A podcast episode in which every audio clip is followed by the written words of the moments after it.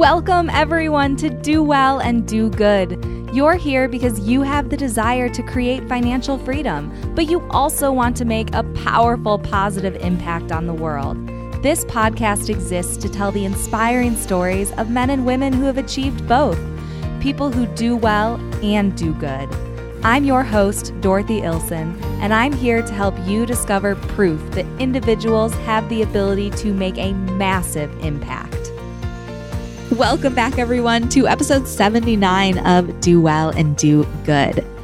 I want to talk with you in today's solo show about why I believe it is so important to not forget to occasionally look up and to recognize how far that you have truly come. Now, the inspiration for this episode came from an experience that I had at my gym, Rock Solid Health, here in Chicago.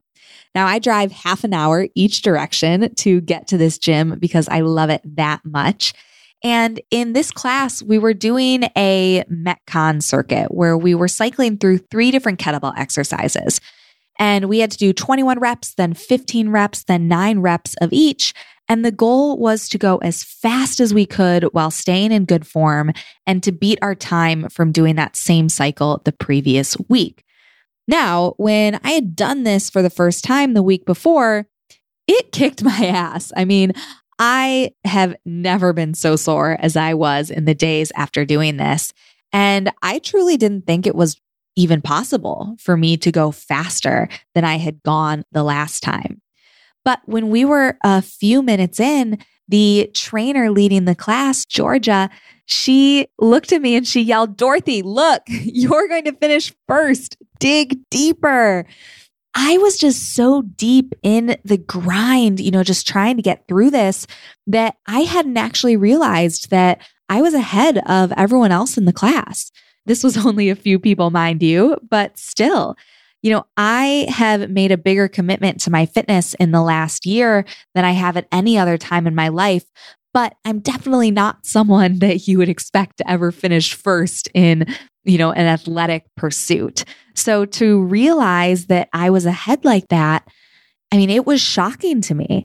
It gave me the motivation, the push, the will to, you know, follow what Georgia had told me to do, to dig deeper and to pull out more effort from me than I truly thought was possible.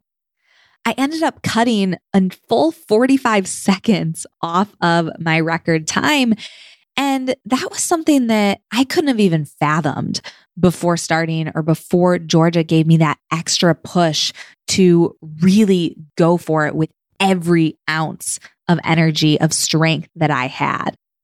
Afterwards, she made a comment that, you know, this could be a good podcast episode. And I don't know if she expected me to take her seriously or not, but I recognized that there really is a powerful lesson in this that applies not only to fitness, of course, but, but to our lives, to our businesses, certainly. I think as entrepreneurs, so often we are so deep in the grind. We're so stuck in the hustle with our heads down, just working and pushing and, and striving towards our next goal that we forget to actually look up and recognize what we've already achieved. You recognize that you may be further ahead than you even realized. And sometimes that can be the thing that gives you the push, that gives you the will to pull out more effort than you thought you had available in your body, in your mind, or in your spirit. If you think about where you are in your business right now, I would venture to bet that at one point in your life, you wanted nothing more than to be where you are at this exact moment. Now, that is certainly something to celebrate. I mean, think back to, you know, maybe you were in a dead end nine to five job that you hated and you just wanted nothing more than to be in control of your life. And then maybe once you did start that business or, you know, start doing your own thing, all you wanted was to make your first dollar, to get that first sale. And when you did it, you felt so good for a moment but then you you went towards the next goal you know maybe it was to make your first $5,000 in a month and then your first $10,000 in a month. I mean, we accomplished these goals and then we just immediately look towards that next mountain.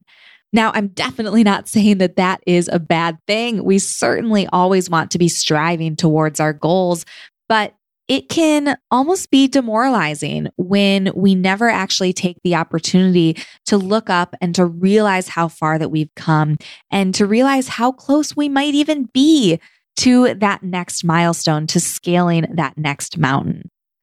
I certainly don't think that I would have been able to cut so much time off of this exercise if it hadn't have been for Georgia giving me that push.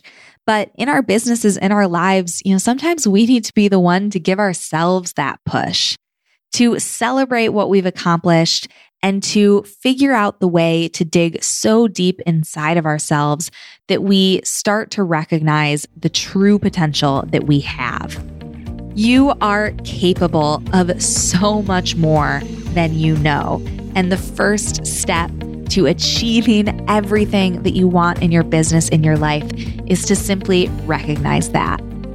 So I hope that you found value from this episode. If you did, shoot me a DM on Instagram and let me know at Dorothy Illson. I am so grateful for your time, for your attention, and I'll see you back here next week.